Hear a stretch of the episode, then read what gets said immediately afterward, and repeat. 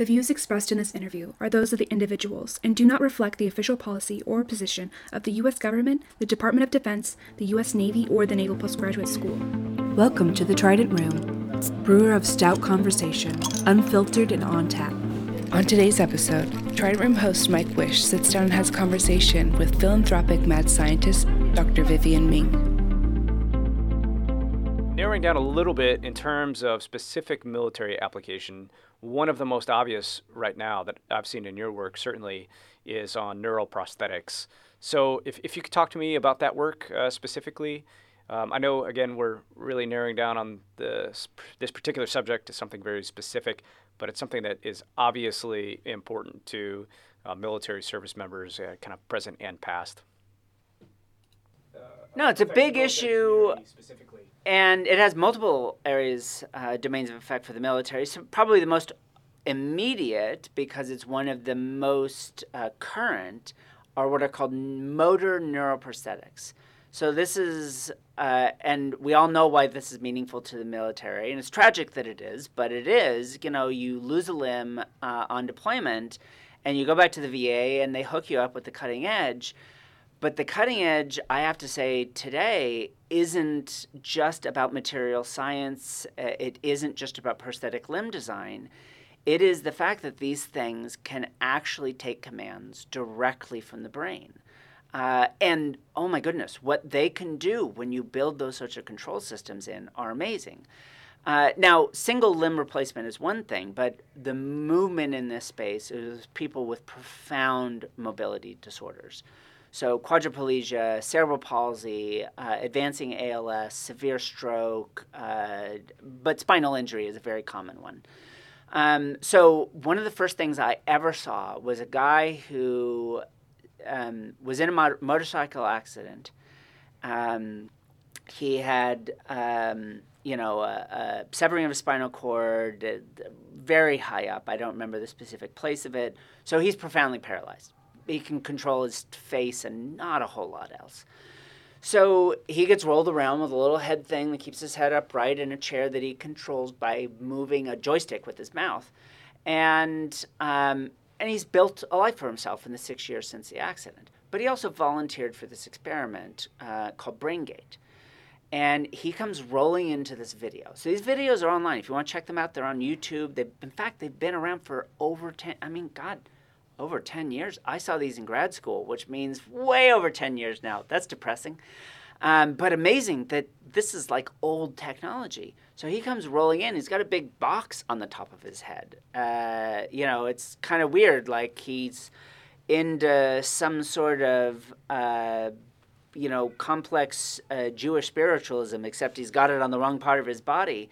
Well, this is a drivetrain of a micro array. So a bunch of hair thin needles going down into his motor cortex. So he rolls into the room, and they got a big screen set up in front of him. And if anyone's old enough like me to know what this looks like, it's like you're looking at a Commodore 64. You know, it's blocky, giant, low resolution. And they say to him, completely uselessly, move the cursor. And he's like, What are you talking about? I can't move anything. And they say, Imagine you're moving your hand in a circle. Again, this guy hasn't moved his hand or any other part of his body in six years. And suddenly the cursor starts jiggling, and then it starts moving slowly at first, but then increasingly in a circle. And in the years since, uh, again, videos you can go watch on YouTube. One of my favorite is this woman feeding herself for the first time. Uh, she's just she's controlling an actual robotic limb, profoundly paralyzed. The limb is going off of the microdrive in her motor cortex, and it reaches out. She asked them to put her thermos of coffee out on the table. She was just supposed to be like pick up a tennis ball. She said, "No, coffee." She reaches out with the robotic limb, controlled literally by her brain, brings it back up. She takes a drink from it. Uh, she feeds herself for the first time in her case, also in years. Um, those were early days. We've moved a long way since then. Technologies that can allow people to fully control their wheelchairs, to control uh, limbs. Um, and, you know, that is an amazing transformation. My particular interest has been in cognitive neuroprosthetics because I want to build cyborgs, because, uh, you know, I want a superpower. And, you know, I got to essentially build a prosthetic for my son, an AI based prosthetic, which essentially replaces his pancreas in terms of his diabetes regulation. And that was amazing. And we got to give it away for free. Well, I want to do the same things for phenomenon like working memory. How many things can you keep in your mind at any given time? Turns out a single standard deviation increase in that. Instead of seven, we're talking maybe eight or nine things that you can remember. Is like a $30,000 a year increase in your annual earnings. Um, you actually live longer. Turns out people with slightly wor- larger working memories just have better diets. It, it's complicated reasons why, but there are some deep fundamental things about ourselves. And it's not my job to make us all boringly the same. But for some of us, those get taken away. For example, kids that have traumatic brain injuries, one of the most common symptoms is working memory deficits. What if you could go back to that little kid and give them back at least some of what their brain was originally doing for them with one of these prosthetics? Give them back the chance to remember just five seconds ago what it was I was doing. Uh, and give them the chance to write their own life story again like that's amazing. Um, another one of my startups um, is developing a system for people with severe cerebral palsy. Combines art, augmented reality with non-invasive uh, EEG based, so it's reading brain waves, and using that, these people can communicate in near real-time speeds uh, through speech synthesis just by imagining the thing they want to be said, as well as controlling their chair, the lightings in the room you give them a chance. Back in the economics realm, one of the things we're doing uh, with that startup is writing an economics paper on what happens when 100,000 Americans who've been trapped inside their own bodies suddenly re enter the economy. A little hint to the Biden administration this might be something worth investing in. Um, cool work looking at Alzheimer's and neurodegeneration using some truly amazing things. Phasic light therapy, that in our case, we're able to build into the trickery of color. I don't know if anyone wants to run through the psychophysics of color again, but you can create any color with a mixture of three other colors. Well, if that's true, and I can strobe a 40 hertz light in your face and actually drive what's called gamma activity in your frontal lobes, then what if I could actually say build that into a computer screen or a commercial lighting system. And just as we're sitting here, without realizing the light is strobing, it's strobing. It's driving gamma activity in our brain. For most of us, that doesn't mean anything. But it turns out there's some powerful early evidence that it reduces symptomology in Alzheimer's sufferers. And one, as yet unpublished study, suggests, but a, a, a lab that deserves respect, suggests it might reduce symptomology by 80%. Just spend an hour in front of a light each day, and you get to be who you are for longer. So, this is what I'm trying to do with neuroprosthetics. Uh, someday, it is going to fundamentally change the definition of what it means to be human. That's another thing we need to think about. For who? Uh, in what ways? Who gets to make those choices? Do I get to because I'm clever and rich? or is it something we collectively decide as a society? Um, but having said that, and not shying away from ethical considerations, uh, the chance to give someone the capabilities that the rest of us take for granted is an amazing thing. When you can't do it, it's a superpower.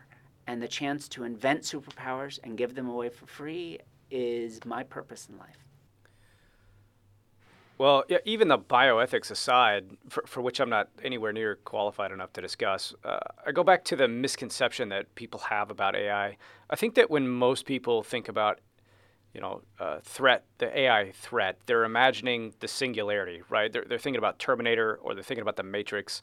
Uh, but to me, what seems like the tipping point is not this massive change in intelligence level, uh, as ambiguous as the word intelligence could be right? Uh, so you're not you're not going to put a chip in my brain and make me smarter than any human that's ever lived.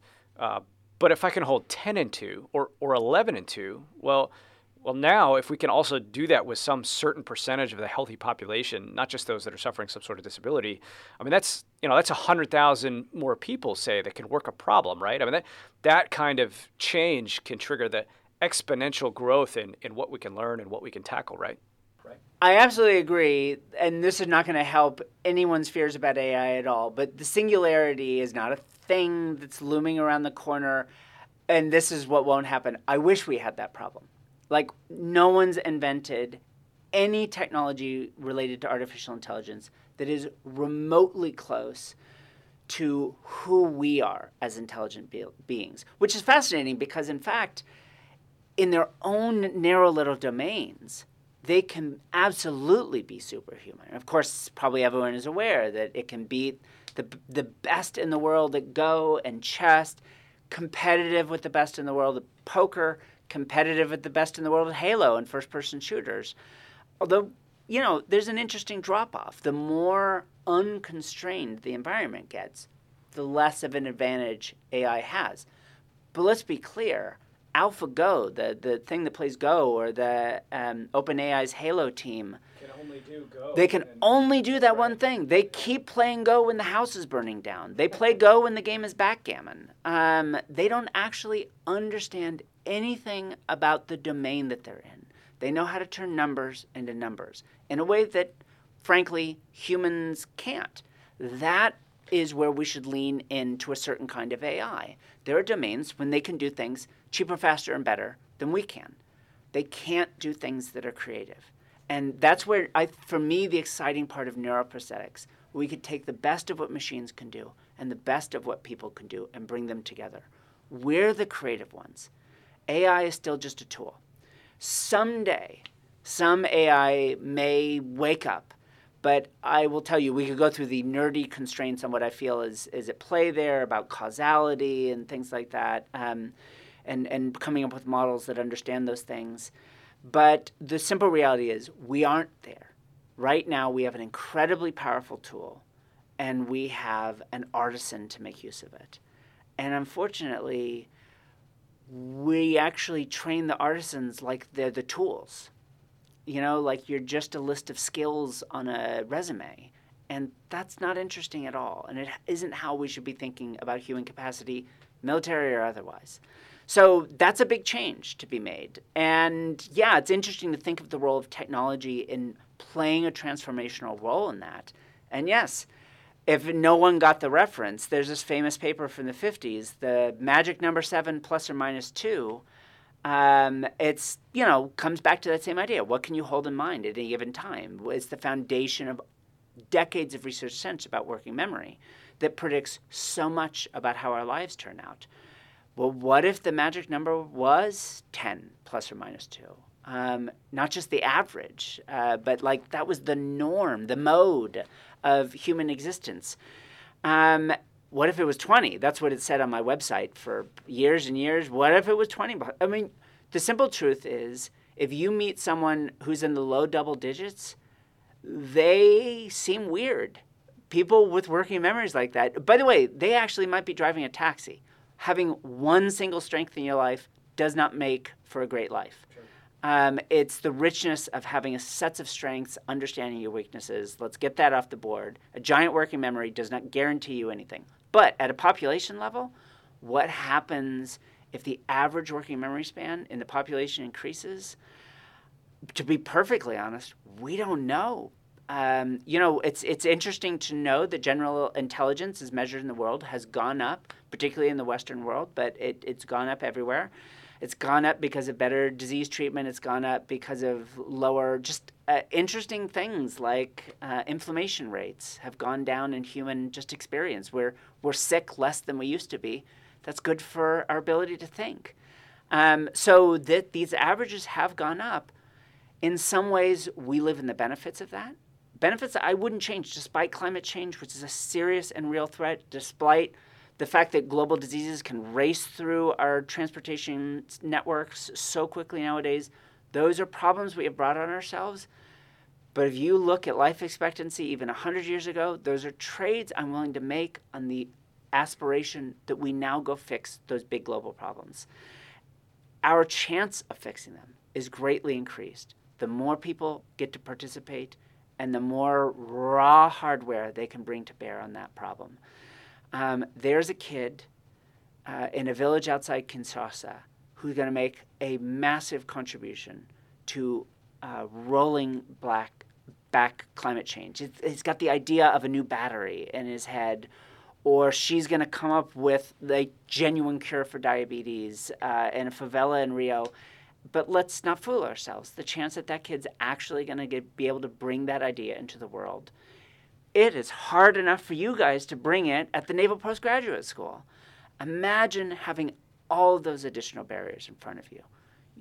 I'm not saying magical technologies fix all these problems. I'm saying everything we can do that can maximize human capacity, not just here in America, but around the world, makes our lives safer and happier and wealthier. Well, Dr. Ming, it's been an absolute pleasure having you here.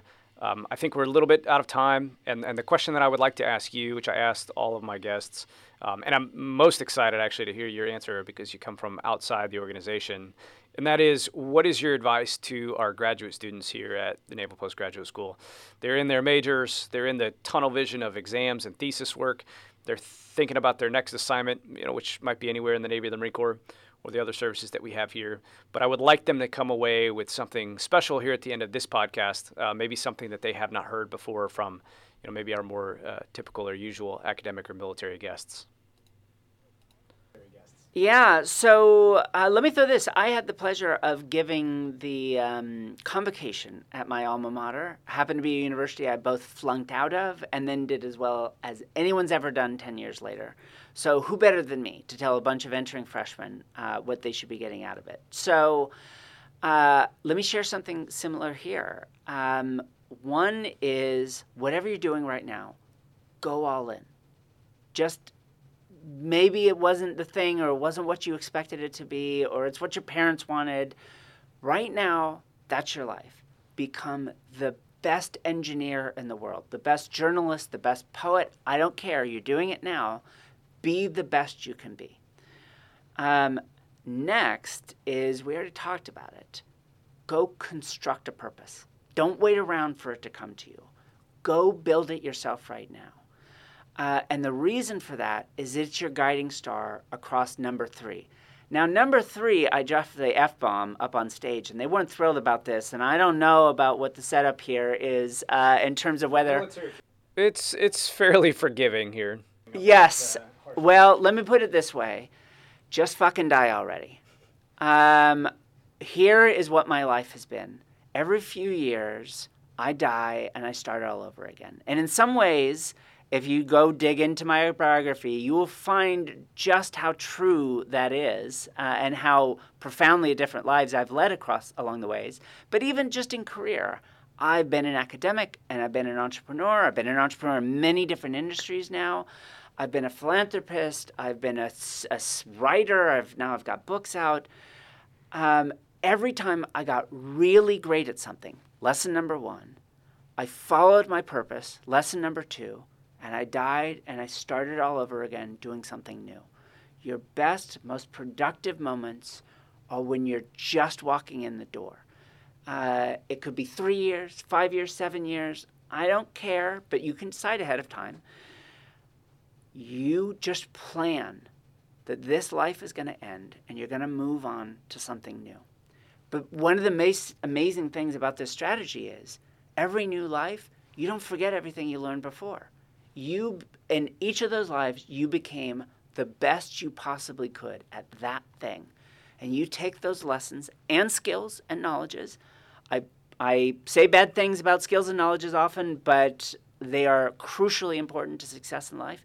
You carry them forward in that next life and you will see the world differently than every other journalist because you'll see it through the eyes of an engineer and then you'll see poetry different because you will have had those two other lifetimes. And then you'll be a physicist, and then you'll be a mom, and then you'll vent a hoverbike. Now I'm stealing from my favorite comic strip ever. I will. I think I can say this confidently now. Saturday morning breakfast cereal. If you've never seen it, it's like dirty jokes for physicists, but you'll get it. Um, but it had this one strip called Many Lives, and it was the story. um, this is true. One day you will be dead. Uh, this is false. You only live once. It takes about seven years to truly master something. Truth is, the science is more complex than that, but I'll give the I'll give the the comic a pass.